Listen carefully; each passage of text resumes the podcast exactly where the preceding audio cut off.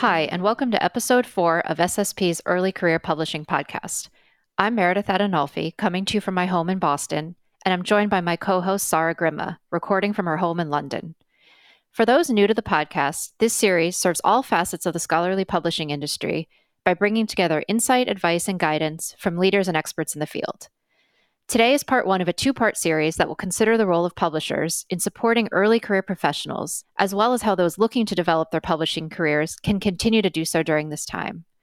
In part one, we're going to be focusing on what publishers are doing to provide support and security for their employees within these new and different working conditions.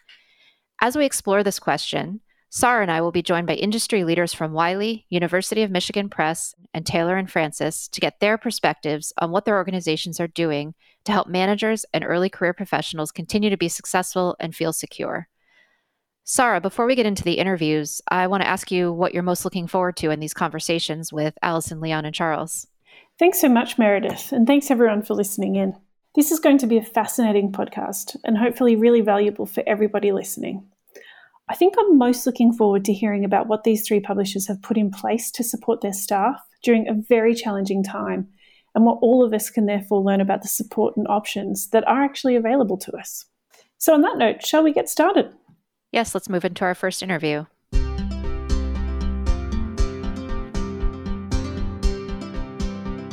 Our first interview is with Charles Watkinson from the University of Michigan Press.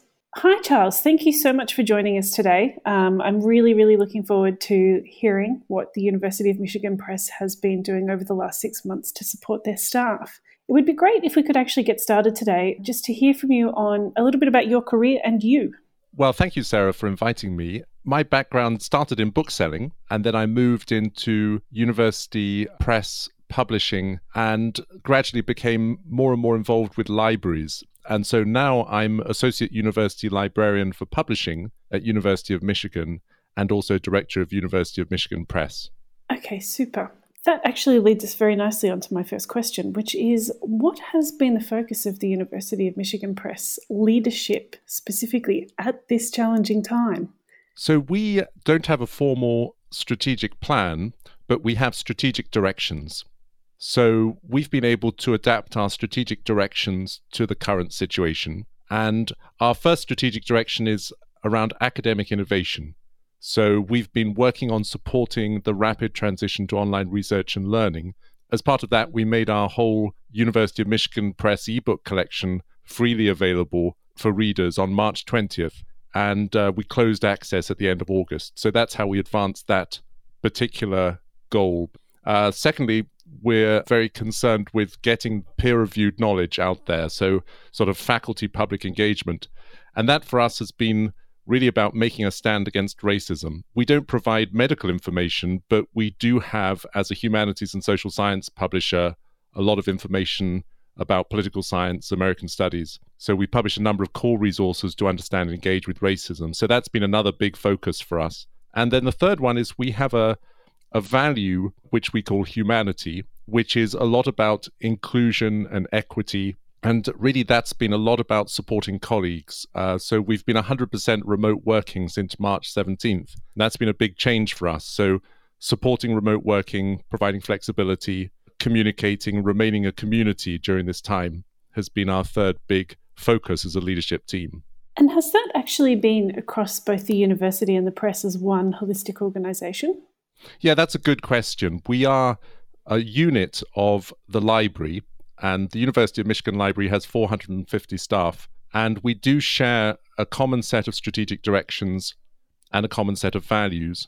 And those map up to the university as a whole. So it's absolutely the case that uh, in responding to this crisis, it's very much as part of the library leadership team that I've been involved in these kind of directions and I've been bringing those back down to the Michigan publishing team. So, what we're trying to do is have alignment from the level of the university down through the library, down through the publishing organization, down to the press. And would you say that, that the goals are very much aligned for each of those organizations or parts of the organization? Or is there any friction, for example, between the university and its goals in teaching and research, etc., and the press? Or has it been quite aligned? It's been pretty aligned. One thing about the library that's uh, dominating a lot of the conversation is the challenges of reopening physical facilities. And clearly, that's not such a concern of the press. With publishing, we can uh, operate entirely remotely with really very little disruption. A lot of the rest of the library has to serve the needs of students and faculty back on campus. And that's been a big focus of the library's activities in general. So there's a bit of a mismatch there. How are the press staff dealing with that? Has it has it been problematic or is it something that you've been able to just deal with as it comes up? We've been able to deal with that. I mean, we really don't require much physical access to the buildings. I suppose where the university issues do impinge quite a bit are around the faculty we work with as authors. So, one of the issues at the moment is there's a lot of uh, upheaval at the university uh, around graduate student instructors and graduate students who look after residential buildings, and they're actually on strike at the moment. And some faculty are coming out in support, and some faculty are sitting on the sidelines. And of course, that impacts us because we have to watch our language a little bit. We have to make sure that we're not treading on people's toes.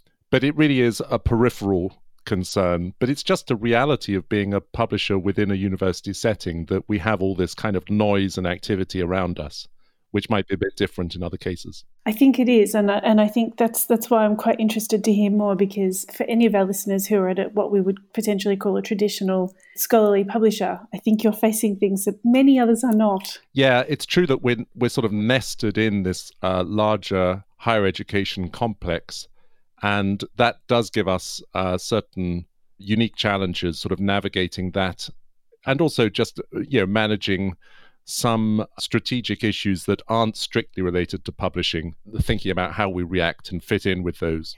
And so, how have you been communicating to staff?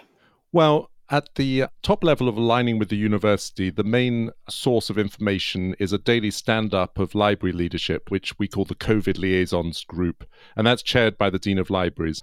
That's where I get information about what's going on in the broader institution and that's funneled down to staff in the publishing group. And just practically speaking, we started a daily newsletter on March 18th, which just goes out every day about 5:30. It's a Google Doc. It's split into social and business items.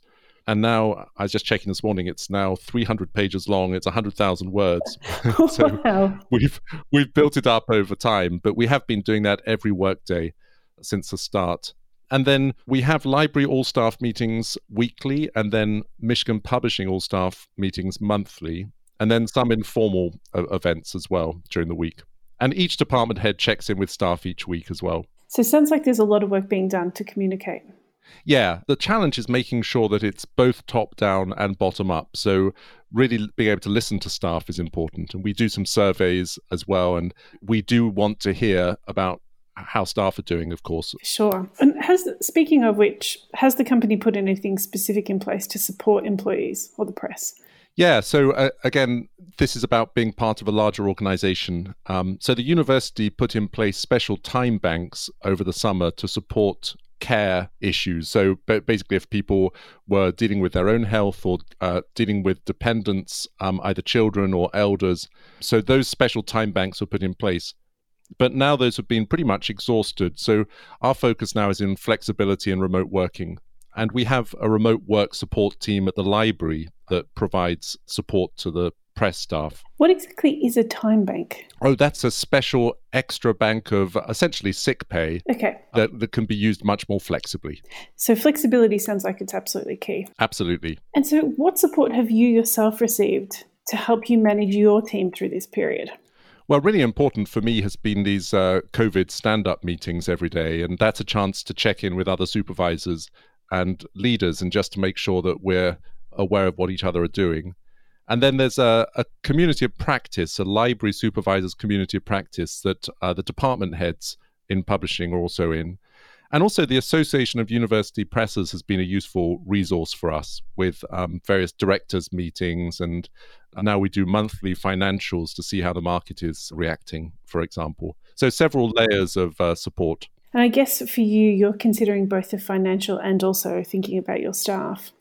Yeah, absolutely. And I think that's a major tension. You know, continuity of operations, um, and protecting mental and physical health are not always uh, in total alignment. And I think that's at the heart of the university's challenges which are going on at the moment.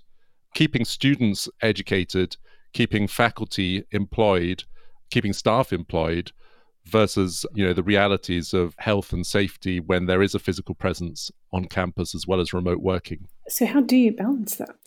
Well, I wouldn't like to be the president of the university at the moment. That's a very difficult balance. Luckily, the opportunity to work remotely 100% has made it a whole lot easier. It's a terrible balancing act at the moment. So, on that subject, what are the, some of the tough conversations that you've had to have with people? Well, actually, the biggest ones in publishing are really to do with our commitment to anti racism. So, we are a predominantly white office We've had some awkward conversations about the use of unintentionally racist terms, calling people to account, bystander intervention. We have a couple of uh, people of color within the organization, but they are very much outweighed by the number of white people.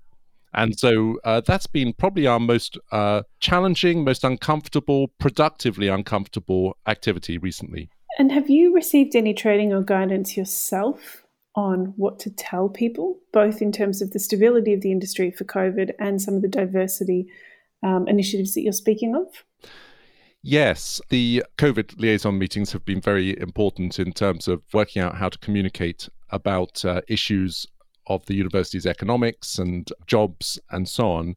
On the diversity front, we've done a lot as a library we have a diversity specialist within the library who's been very, very helpful. We've done a lot of trainings, we've done a lot of self assessments. It's very much a work in progress, but a lot of this is about building our capacity to recognize racism and then having us having a strategy to look at the systems we're involved in and kind of break them down.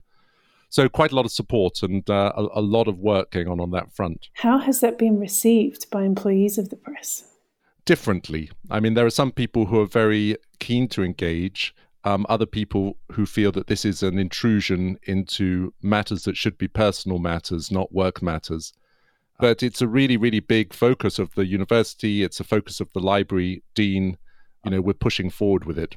And so, just actually going back to COVID, what have you personally done to gauge the mental health of your team?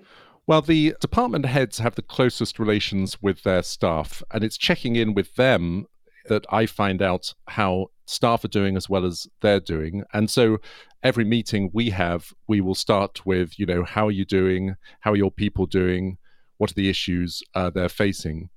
I've actually found Twitter very helpful as a way of gauging how some staff are feeling because there are several staff members who are very uh, public about their emotions on Twitter. And that's actually a very useful bellwether for me. Yeah. I would imagine that Twitter has been great both in terms of COVID and in terms of some of the diversity, the Black Lives Matter, and some of the other issues that have come up this summer. It's been huge. I mean, I, I know that Twitter comes in for a lot of criticism, but I think if one weeds one's feed carefully, it's actually a terrifically useful uh, sense of where the community is, and uh, and and it's my major source for information on new reports and what's going on more generally. That is not a piece of advice I expected to get from this. So thank you very much. I will be taking that one with me. It's all about who you follow, I think. Absolutely. So, given everything that has happened over the last few months, because I, I, would say it's been a fairly big year in many respects, what do you think has been the biggest worry for employees? And how do you think that any manager or senior leader in the industry can support that? Well, I think the biggest worry is job loss, mandatory furloughs, layoffs you know, as part of a larger organization, there's not a lot we can do about that at the level of the press. That would be a policy put in place by the institution as a whole. But being really transparent. So if we know anything, we will communicate it. I think that's really important. The other part of this is care responsibilities. So that's particularly stressful right now with school coming back into session that flexibility, flexible working, measuring people on results, not just whether they're sort of in the office or in the virtual office at one time, is really important, and allowing to reduce the amount of time they're spending if needed. So, flexibility and transparency. And how do you think people are feeling about their jobs and their responsibilities at the moment? Well, I think there's a lot of feeling of being adrift and unmoored. Uh, those words come up a lot. And I think one of the important things we can do is provide a sense of structure something that is at least predictable in a world that is very unpredictable. And also having a great uh, focus on the sense of purpose. You know, what we do as academic publishers is important, whatever fields we publish in. We don't have to be a medical publisher to make a difference in this environment. So, the sense of purpose and also providing as much feedback as possible from the market when we hear from authors, when we hear from readers, that's very valuable information to pass back to the organization. And one of the nice things that we've had recently is a chance to meet a number of authors in kind of online interviews and podcasts and so on. And to be honest, most of the organization never really gets to hear from authors about how grateful they are, how much they've enjoyed working with us. And that's been really meaningful to us because a sense of purpose is essential at this point. Yeah, absolutely. And actually, that takes me on to the next point, which is how important is leadership right now? Yeah, I think leadership needs to be in a place of uh, kind of servant leadership right now. Compassion, empathy, listening, those are all very, very important characteristics. I mean, this is not a time to be out of touch with people's emotions. But communicating a sense of purpose, I think that's essential and also just that sense of structure and process. Those are the three important things, I think kind of servant leadership, listening, mm. the sense of purpose, and the structure and consistency. So it's very important. So, what have you learned from this experience that you would impart onto your peers at other publishers, whether it is a university press or a, a, a mainstream press? Well, I think first and foremost that what we do as publishers is important, and we all need to recognize that and you know that's that's just something that really really motivates people. Everybody really wants to do the right thing. They want to help. They want to shape society at this point. And we have an amazing platform from which to do that. I suppose secondly transparency is it's really key. And that's kind of easy for me to say because as a public university everything is only a freedom of information act request away. So our salaries are public knowledge. Um, uh, really, any emails we send, we're expected to just expect that everybody will be looking over our shoulders. But transparency is key. And then I suppose, just from a practical point of view around information, I mean, there's a lot of information coming out at the moment, especially in the university. We have dozens of emails a day coming with new policies, etc. And just the fact that information has to be delivered in multiple ways and the same information has to be repeated several times because people are trying to juggle so much and just keeping abreast of the latest information is really hard. Mm. And we have to make sure it's just communicated really clearly. So, before we wrap up, do you have any closing thoughts that we haven't yet covered that you want to touch on? I think there's a very strong sense of values across all publishing organizations, all academic publishing organizations at the moment. And I think that's really, really important. And I see it in Elsevier, I see it in university presses, I see it in library publishers, that we're really reflecting on the way that we do things, how we do things, as well as what we do. And I think that's really, really healthy. And it's connected to the sense of purpose it's connected to the fact that we all do this for the love of publishing, of what we do. And we really need to bring our whole selves to the work that we're doing and just recognize how important it is and bring our personal values into this environment, especially at a time when, you know, values are important and issues of diversity, equity, inclusion, social justice are very much on the table. Thank you so much, Charles for those final words. And I wish you the best of luck getting through the next few months. Thank you very much, Sara. And thank you to Meredith and you for this opportunity.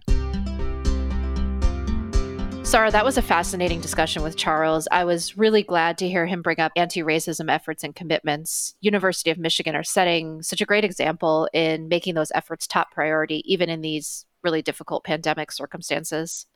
I absolutely agree with you. And I was also so glad that Charles acknowledged the challenges inherent in the political upheaval of the summer and how important it is for the press to listen to their staff. A couple of other key points for me were Charles highlighting the role that Twitter can play in monitoring the health of staff. That was completely new to me, and I thought it was a great idea. And also the need to listen to our authors and readers right now. As Charles said, what we do is really important, and so we need to pay attention to that feedback. Let's now move on to our next interview with Alison. For our second interview, I'm happy to be joined by Alison Labbate, who is Senior Editorial Director at Wiley. Alison, I want to welcome you to the podcast and thank you so much for taking the time to be here. Thanks for having me, Meredith. To start off, can you just talk a little bit about yourself and your role at Wiley? Sure. I am a Senior Editorial Director in Wiley's Research Division, and it's a position I've held for about a year. We run teams managing our peer reviewed journals portfolio at Wiley, and that includes about 600 colleagues around the world who are working on that program. And that's been my history actually in publishing. I started out in trade publisher and then moved quickly over to academic publishing when one of my mentors offered me a job. So I've worked at several major academic publishers over the years, and I've loved every moment of it. Oh, that's great. And given all that, I know you're going to have a lot of useful insight on the topic that we're discussing today, which is how publishers like Wiley are supporting their employees and providing security during the uniquely challenging year that we're having right now. So, to kind of start us off on that topic, my first question for you is in general, what has been the focus of Wiley leadership during this time? It's actually evolved since the pandemic really took hold around the world. So, initially, um, we've got offices at Wiley in China. So, we're pretty early affected by the pandemic.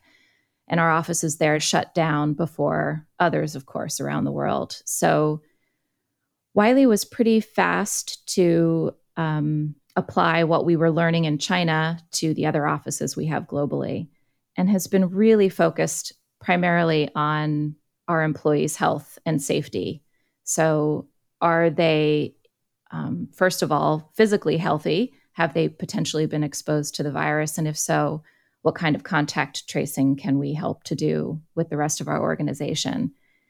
And then also, are they mentally healthy? Given that we went to global lockdown in March, a big question for us, both as managers and as a company, has been how are people coping with that move to work from home? And are they able to balance all the things that come with that kind of move?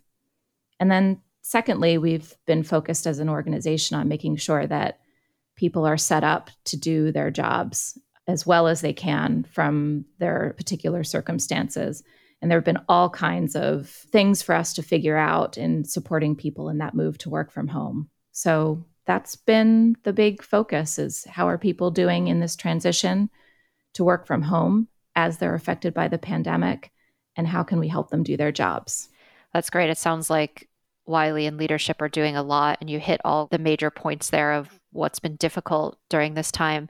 I want to touch with my next question on something you mentioned there, which is sort of the mental health of the team. What have you been doing as a manager personally to kind of stay in touch with the team and gauge the mental health? It's been difficult because everyone's in a different place. Personally, for my own team, I have been, well, early in lockdown back in March, I set up one on ones with all of my team members so that I could check in with them privately and individually to see how they're coping and what their circumstances are. I'm doing a second round of that actually now, now that we know our offices won't open until January at the earliest. So people have been working in these circumstances for six months now, and many of them are expecting additional challenges as their families adjust to this fall and spring school schedule. So one on ones have been really helpful. Early in the pandemic and lockdown, I was sending out weekly emails to my team with different themes, either you know links to resources that they can take advantage of to help their particular situations. Sometimes just praising them for showing up every day and getting their uh, work done. And sometimes with advice like make sure you're booking your vacation and taking time off. Even if you can't go somewhere you still need to get away from your work. I'm also checking in with my managers regularly because they're closest to their team members. So just checking to make sure that they're managing and handling anything that's coming up from the individuals in the team. And Wiley has also surveyed our global team I think, three times now since March to see what their challenges are, how they feel about their situations and the work and the work that they're doing.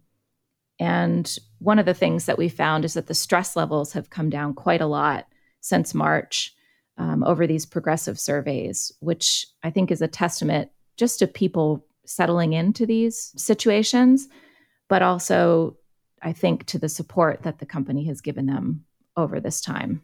Yeah, that's great. It, you you guys are doing a lot, which is great. I'm curious in terms of the surveys, but also the one-on-one conversations that you've had with your group, as you referred to. What has come through for you as kind of the biggest worry or the biggest concern for people? I think for me, my biggest concern has been around how people are coping with everything that's going on in the world and in their lives. So we used to be able to separate a bit work from home, right? When we would go into an office or travel to a conference. And then a lot of people are able to sort of keep that outside themselves when they come back home.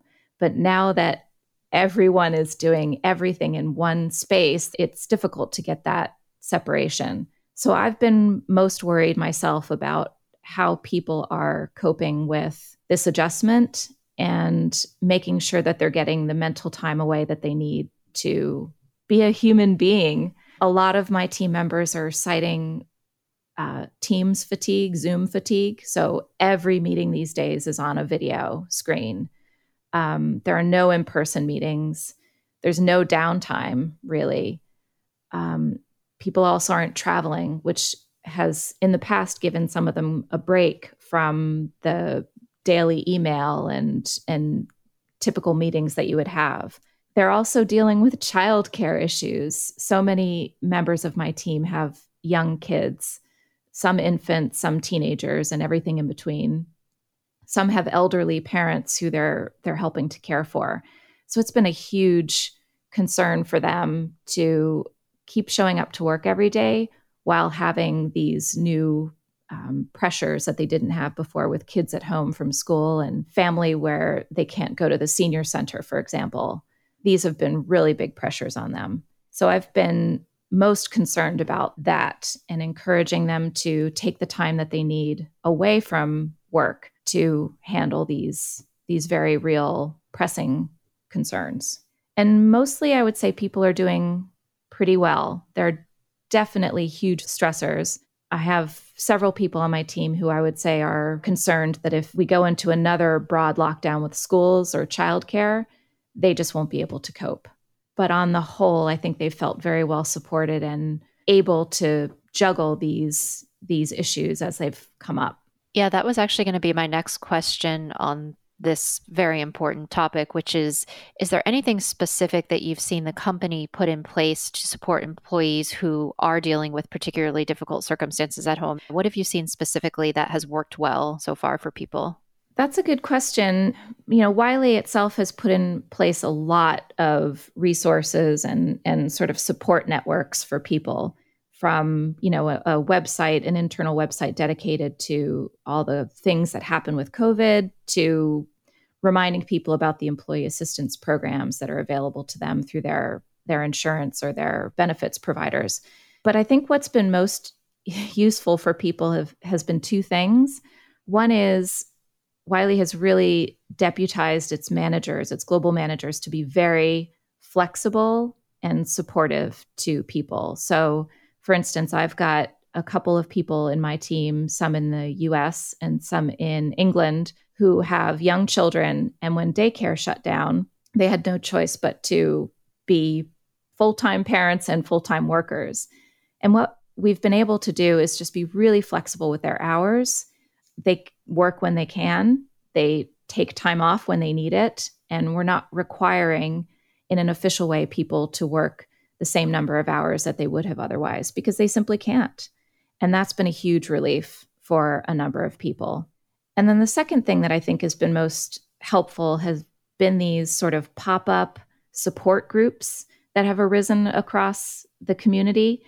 Um, there's a, in fact, right now, there's a group that's live yammering on mental health and support during COVID through one of our offices because there's a real recognition that people are struggling and they need to talk to other people who are going through what they're going through.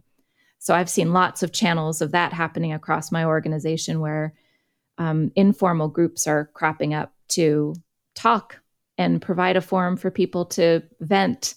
People are sharing articles and and information that they're learning about what you can do to help yourself. So I would say those are the two things that have been most valuable although there's you know countless other things that are going on. Those are the ones that are really resonating. Yeah those both sound extremely useful. I'm kind of curious from your view there's a lot of great stuff in place. We know that there are some people who are a little bit harder to reach with activities like that people who might not be taking advantage of what's out there. Have you had to have any tough conversations with people who might not be coming forward and sharing? Um, yeah what has been your experience with that I've had a number of hard conversations with people around their particular circumstances. And I suppose I mostly would chalk it up to difficulty balancing that work and home life. So some people are in really small apartments with small children or have lots of roommates in a small space. Some have had to move their location because they couldn't stay in the apartment that they were in or they wanted to lock down with family some have had family members who've died of COVID and have really had trouble coping with that and, and with what that means. So the stress levels have been off the charts, I would say, with a number of my team and the global team over this. I don't have, and I'm not sure anybody has the solution or the answer to those situations. The best we can do, I think, is to be supportive and to help them with the options that they're considering and to take as much stress out of the day to day work that we can. So we've been adjusting people's responsibilities and the tasks that they've needed to do to account for those adjustments. And I think making sure that, like you said, those who can't necessarily reach out or or maybe aren't as plugged into the network, I think the most we can do is keep trying to communicate with them and check in with them on a regular basis to make sure that they're okay. There are some people who are naturally quiet and don't volunteer their situation. So, one of the things that I keep coming back to as a manager is reminding them to take time off. You know, if you haven't booked your vacation, do it now. Put some time on the calendar now and, and put that in in two or three months' time because you're going to need it.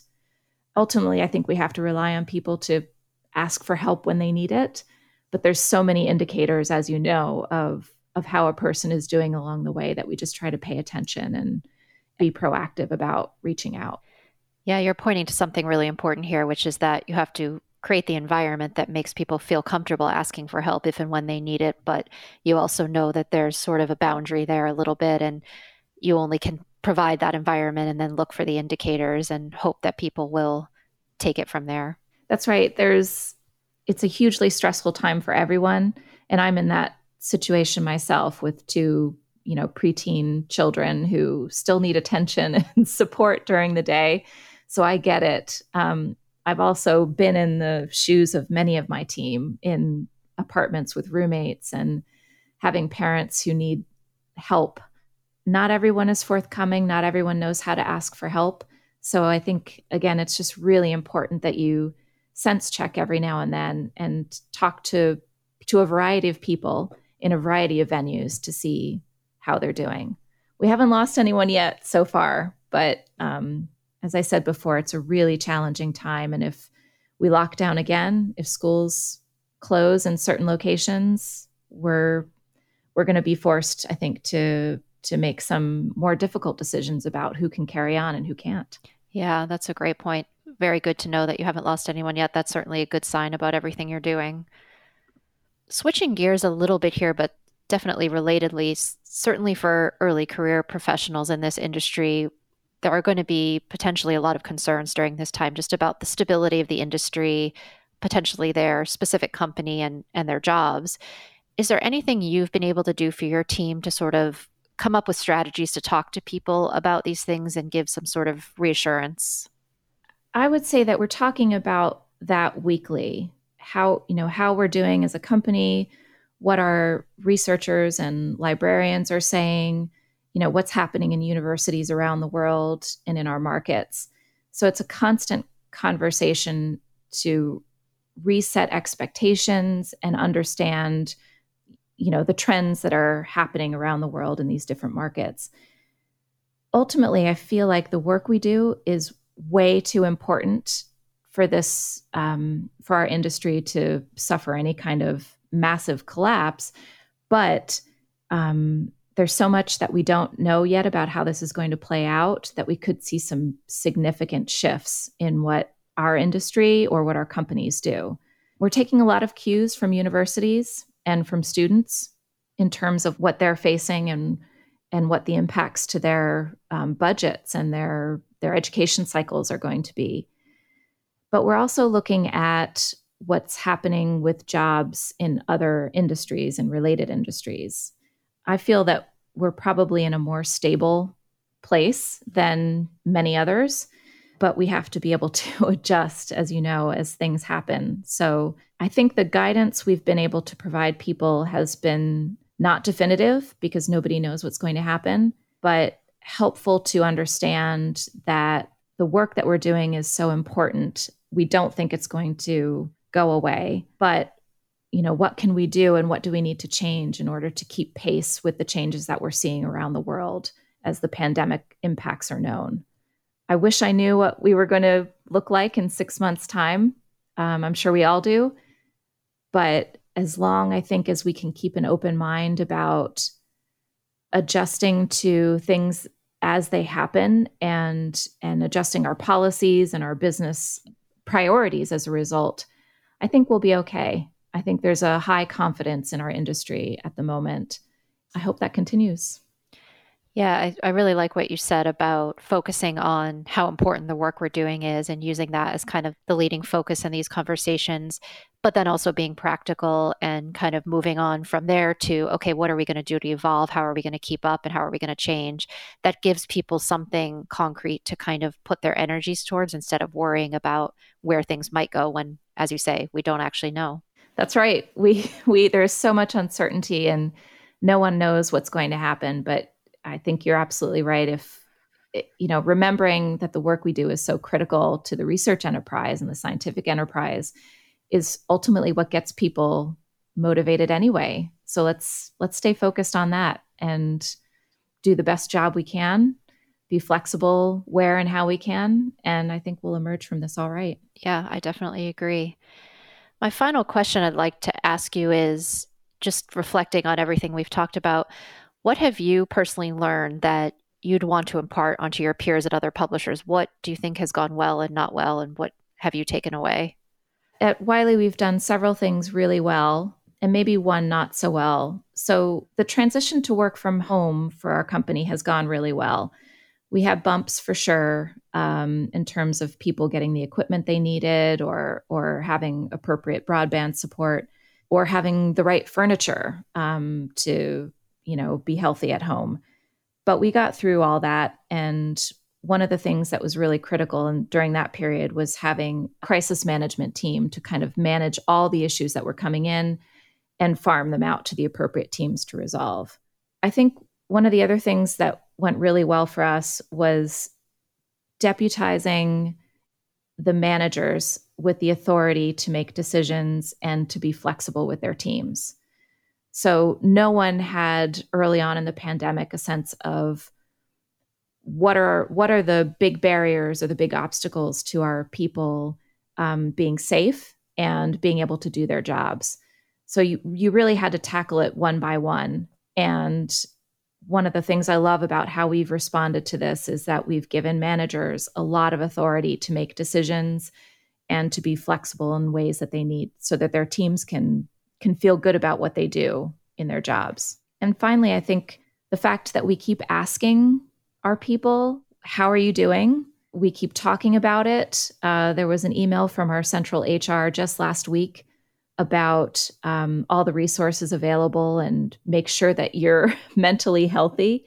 Um, and here's what you can do if you're not feeling good about yourself right now has been really huge. So we're asking a lot and we're listening a lot.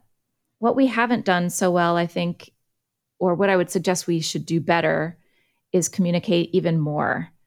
Um, there's always a danger of of overloading people's inboxes or providing them with too many um, meetings um, to share information. But I think even when we're uncertain about how things will evolve or how the policies will change in response to pandemic, uh, communicating more is always better. And I've seen a few instances where um, if we had done more of that, we could have avoided a couple of, of situations for people. So that's what I think people could never overemphasize is communication.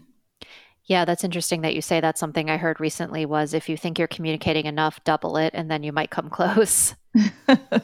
I think that's a good general guideline for probably anything. Yes, exactly. Well, Alison, this has been incredibly interesting and helpful as I knew it would be. Thank you for taking the time to think about these questions and share your thoughts. Is there anything else you'd like to share that we didn't get to? I don't think so. I would just end by saying how wonderfully well I think our community has responded to the pandemic. Our focus on science and research and um, intelligence has been the driving force always for our industry, but in particular now when our lives depend on it. So I've been really impressed at how our community has come together, how our markets have responded, and the things that we're trying to do to to get through this together. So I hope to keep seeing more of that, and I appreciate the time that you've given me today. Thank you very much for your time. I really appreciated hearing everything that Wiley's doing. Uh, it sounds like a very supportive organization to be a part of right now. Best of luck to you in continuing to navigate the challenges with your team. Thanks, Meredith. Same to you. Meredith, that was a really great interview, and it sounds as though Wiley is doing a wonderful job in supporting their employees. I really liked Alison's comments about the need to consider staff's mental health. Having one to one check ins, sending praise to ensure staff are aware their efforts are appreciated, reminding them to switch off and acknowledging that there's now very little separation between work and home life. I think it's important for us all to remember those key things. Yes, and I particularly appreciated what Alison said about deputizing managers and giving them the freedom and flexibility to do what's necessary to support their teams. It's another important theme that I'm sure will be echoed in our final interview. So let's move right on to that. Hi, Leon. Thank you so much for joining us today for the SSP podcast. We so much appreciate your time and effort in joining us. Oh, that's a pleasure, Sara. Really good to be here. I'd just like to get straight into things. Um, could we start by you actually telling me a little bit about your career and how you've arrived at this point where you are now? Sure. So I am managing director for researcher services at Taylor and Francis, and I run our, our journals program. So I've, I've worked in academic publishing for almost 30 years um, starting uh, with with Chapman and Hall. So I worked there for five years before moving to the the Institution of Civil Engineers, and from there I went to the Society for Endocrinology. I was the chief executive for the charity, the society, but also ran their publishing and, and their commercial arm, Bioscientifica. So I was there for just under five years before joining Taylor and Francis in, in April 2015. So you've already actually gone through a lot of industry change in your career and you've seen some interesting times. Yeah, I think you know when I started in in Chapman Hall, I think there was one computer in the corner of the room that you weren't allowed to touch. Wow! And we had uh, we had blue books that we'd record manuscript changes in, and we, we everybody had a scalpel in their and their drawer to cut proofs and uh, just check when when material came back from the typesetters, you would cut and stick and make sure that it was in position and so forth. And you know this does well. I was going to say it sounds like it was the last century. Actually, it was the last century, but it really does sound like it was the last century in lots of ways. But the change has been really quick, yes. It sounds like we could do a whole podcast on that alone, but uh, in, the, in, the, interest of time, we'll move on. Um, so, where I would like to actually start, just thinking about the events of the past six months, what has been the focus of the Taylor and Francis leadership at this time? I think it's been a really interesting time, and it's been a time that has caused uncertainty, fear, some real issues as far as the, the, the way the industry is going, but sort of wider than that as well. You know, we talk a lot about work life balance, but when issues really are impacting loved ones and home and creating a, a whole range of uncertainties, I think the, the the key responsibility and certainly the way that we have looked to approach it at Taylor and Francis is being really clear and consistent in the way that we've communicated with our teams. Because I think what people want above all is not to have anything sugar coated, but they just really need to know where they stand as far as you can, what the situation is. And I think that has been our sort of clear position as far as we can. And has the company actually put anything, any programs or plans specifically into place to support employees? Yes, and again, when I when I sort of look back over the six months and think about what we have done and how it's been perceived, because I think you can put the programs and so forth in place, sure, but it's how they're taken up and what response you have from members of the team that, that is important. We've always had things like, you know, assistance programs for, for members of staff, you know, for the teams to ring and get some real time input if they have concerns and so forth. And lots of organizations have that. But we've really looked to ramp that up over the last six months because it's not just about you know how you feel within the organization. There are issues around mental health there are issues around job and financial security as well. So there are things that we've done really to reassure and to ensure that members of the team feel supported. Also asking how people feel because setting up um, systems and processes and saying, look, look, we're doing this for you as one thing, but you need to know what the impact is, and you need to do that in real time. So our people team, which has, has been superb throughout this, I think, has made a, a point of asking just short, sharp questions. You know, how are you feeling? What can we do? How's it going? And then as a leadership team, we come together and we collate that information and we see what the trends are, how things are playing out across the global team, and where we need to make particular interventions if that's the case. Are there any specific programs or ideas that you've put in motion that are worth sharing that you think have really resonated with staff? Two things. I think, first of all, the messaging, and it's not a program actually, it's sort of an attitude and a cultural thing. And I think it's come up across the piece because one of the real pressures that members of the team had was trying to balance because everybody was at home, which meant that you know families were at home. So you had to find a way to operate if you're trying to do some work and you have young children or you have caring responsibilities. And one statement I was really keen to make right at the outset, and I know that this was something that other members of the leadership team made and expressed really clearly from the outset was that not only is that okay, but almost it's to be encouraged that you not to fret, not to be concerned about the the balance of responsibilities, but really to think about what is going to work for you and your family and we saw this consistently because Taylor and Francis, it's part of a larger organization, it's part of the Informa group. And the, the messaging was consistent that we really want members of the team to feel that they have the ability to spend time with those that they have a caring responsibility for. So that was one thing, not not necessarily initiative, just to, just perhaps a, a way of communicating and a, a, message to get across really early on to, to, to be clear that that was was okay. And you said there were two things. What was the second one? So, as well as the way that we were operating with people who had caring responsibilities, we also we said that the hours that you're working and how you work need to be balanced to suit you. That again, one of the issues that many of us had who were in calls on, on a pretty much constant basis to begin with. You know, you've been back to back calls, is managing that time, which means being able to manage your screen time, uh, make sure that you're getting appropriate breaks, making sure that you're getting away from the screen and actually having time to reflect and to stop. So, one member of my team ran a seminar actually talking to colleagues who'd been home working for a while and talking to them about tips and tricks that they had for managing time and for putting in boundaries. Again, we were really clear on the messaging there that this was okay, was to be encouraged. What we wanted you to do was uh, not feel that this was normal. And I, I, rather hate the phrase now, new normal and old normal. It's a bit hackneyed, isn't it? But you know, not to feel that it was you had to work the way that we'd worked before, but actually to to mix it up so that you could balance it and so that you could get the most out of your day. And I do that now. You know, I start. I've lost my two hour. Well, actually, it was three hours a day I was commuting when I was going into the office. I don't do that now. So instead, you know, I'm up and I'm out with my dog first thing, and I, it's a great thing. Because I get it. I get an hour to walk with my dog, clear my head, uh, and when I'm back at my desk, and then come back have breakfast with my family, and I'm back at my desk about half past eight, ready to go, and that suits me. So it's it is just making sure that you mix it, but also making sure that you know when to stop. Right, and actually, that's a really good point. That knowing when to mix it, knowing when to stop, talking about flexibility. Are there any tough conversations that you've had to have with people, and and if so, what were they?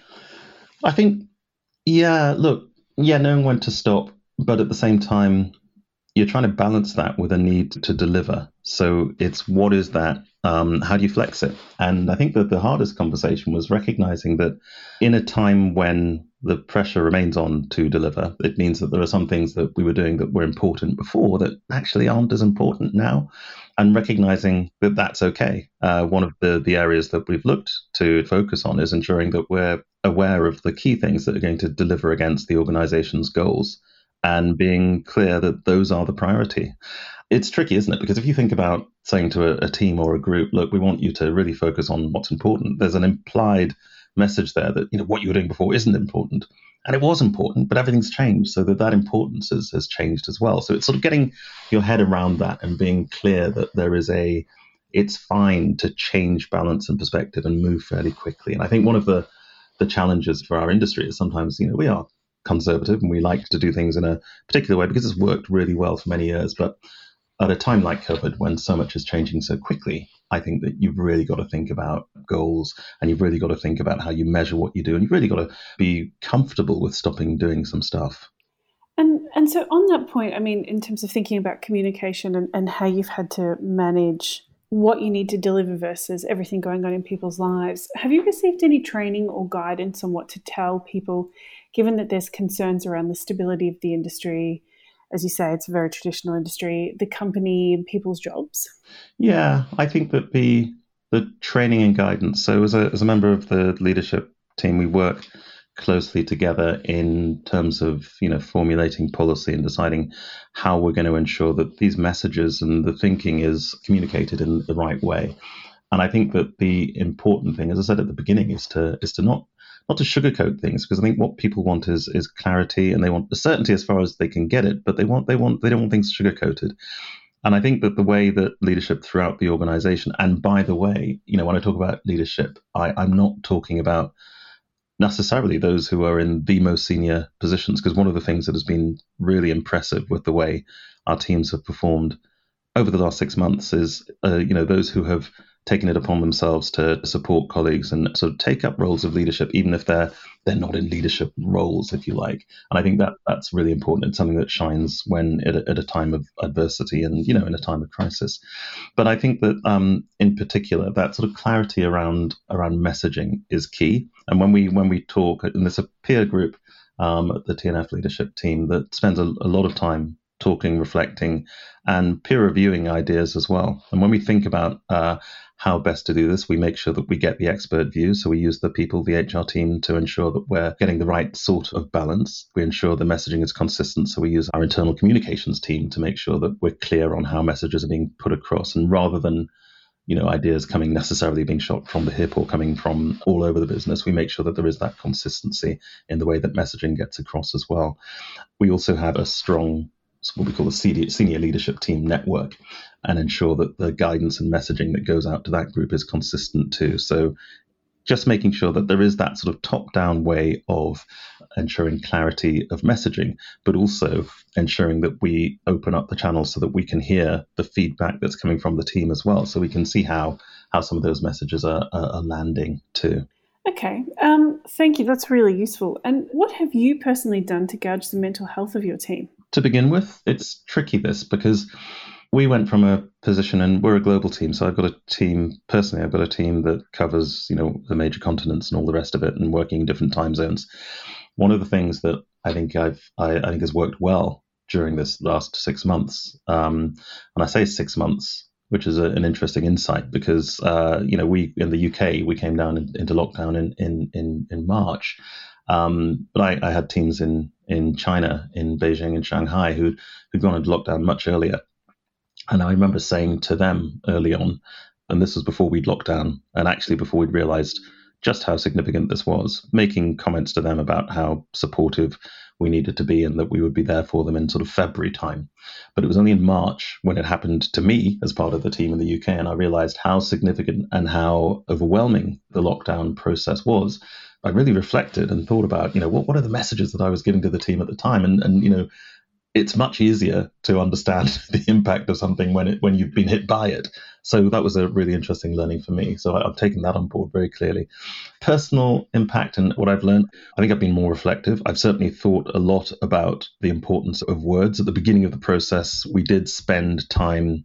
I spent time pulling my team together to have regular what we call coffee and connect sessions. So online sessions without an agenda where I'd be then, I'd host and we'd have an opportunity to share and talk, and anybody could join. So anyone could come on board and take part in that. And it was interesting because we had good take up, but the people who were taking it up were the people who were happy taking it up. I think the people I was more concerned with were the people who weren't taking it up and thinking about how I could connect with those. And I think you can do that by email. You could do that by recommending to, to people on the call to, to, to reach out to, to those who weren't on the call and just to, to, to make a, an informal connection to see how people were and just to ask, you know, are you okay? Uh, do you want to meet up for a, a virtual cup of tea, that sort of thing. So we were doing a bit of that, and that I think worked well. But my biggest concern has been those who are choosing not to engage because either they're feeling low and don't just don't want to or feel that it's not for them. I think it's really important that we do everything we can to reach out to every member of the team that we can. So one one additional thing that we did as a team and this wasn't just the management team it was reaching out to just pulling out a couple of people from the organization who you don't didn't know and just sending a note and saying you know how's it going? And i thought when i first started doing this i thought this would be a very peculiar thing to do. You get a, a, message from a managing director of another section of the business saying, "Hello, how are you?" I think that might scare the living daylights out of people, or might you might just think this is a bit odd. Why are you doing this? But I got a really nice response. I got people just coming back and saying, "Don't know, you know, don't know who you are, but thank you," and a little bit of conversation going on. We have a really good internal network that allow, allows people to see who's who. I think that worked well. So those sorts of almost serendipitous ways of connecting to people, not making it too formal, not bedding it down in any sort of script, but making sure that you're just showing empathy and you're doing what you can to reach out to those who who you, you don't see as often as you would ordinarily. And from all of these many conversations that you've had, what do you perceive to be the biggest worry at the moment? And how do you think that any manager or senior leadership in the industry can support that? There's real concern over what's going to happen to not just the industry, the global economy over the next couple of years. You know, we've taken a, a significant hit and it's going to be hard. And that's going to impact on people within the organization, but it's going to impact on their loved ones as well. And that creates uncertainty. And I think that's been one of the conversations, that and managing workload, because at a time when, you know, you need to do everything that you can to stabilize and ensure that your teams are okay, but you're also thinking about how to manage resources and not to to overspend yeah, there's pressure that is put on people. You know, I talked before about the, the reprioritizing work and making sure that people are working at doing the right things, encouraging people to stop doing things, and you know, making it making them feel that it's okay to stop. I think is a key thing. So, I think I've had a lot of feedback and interaction with teams who have been stressed because the work has been has been increasing and it's been increasing significantly, and thinking about how you change that, thinking about how you allow people to stop doing certain things, but also recognizing that there are certain things that can't stop. So just then pushing out timelines and changing changing the objectives or changing the time when things are going to be delivering be delivered and making sure that people know that that's okay. But as, as I say, at a time when there is uncertainty economically, and that uncertainty will impact people within the organization, but might also impact those that they care with, that they live with, partners and so forth, who who may be losing jobs or maybe uh, may have uncertainty around what they're doing too.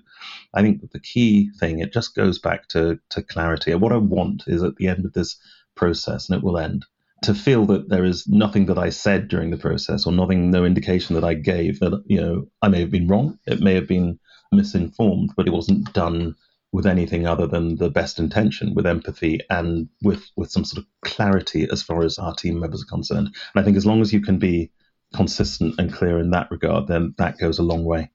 Absolutely. Uh, just in terms of closing comments, are there any thoughts or, or, ideas that you think are super important, particularly for your peers at other publishers, that we need to cover that you think are key learnings? Yeah, I think this recognition that it's a global crisis and that therefore things are mm-hmm. moving at a different pace depending on where you are globally, depending on where you might sit within the organization. I'm really concerned about some of my earlier career colleagues who you know, maybe in shared accommodation, may not have the security that those who are later in their career may have.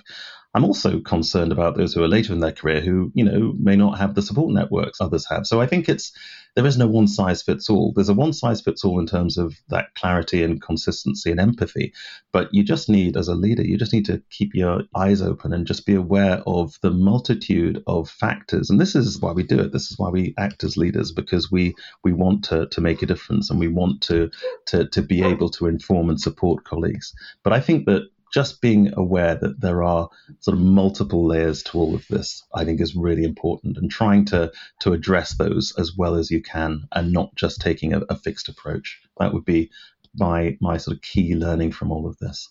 Thank you so much. I think that's such a valid point to end on and, and a really important one for everyone to hear. And uh, thank you for your time. Thanks, Sara. To you too. Thanks very much indeed. Good to talk to you.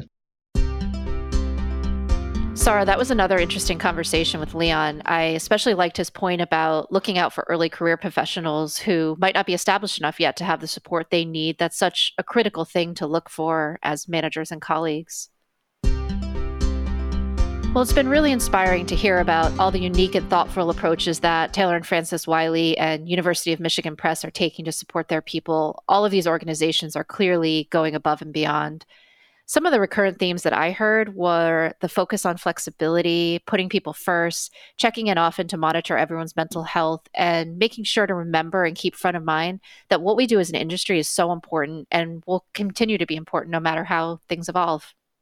We want to say also thank you again to Leon, Alison, and Charles for your time, and to all of you for listening to the podcast. We'll be back soon with part two, in which we'll focus on continuing your career goals and development during these challenging times.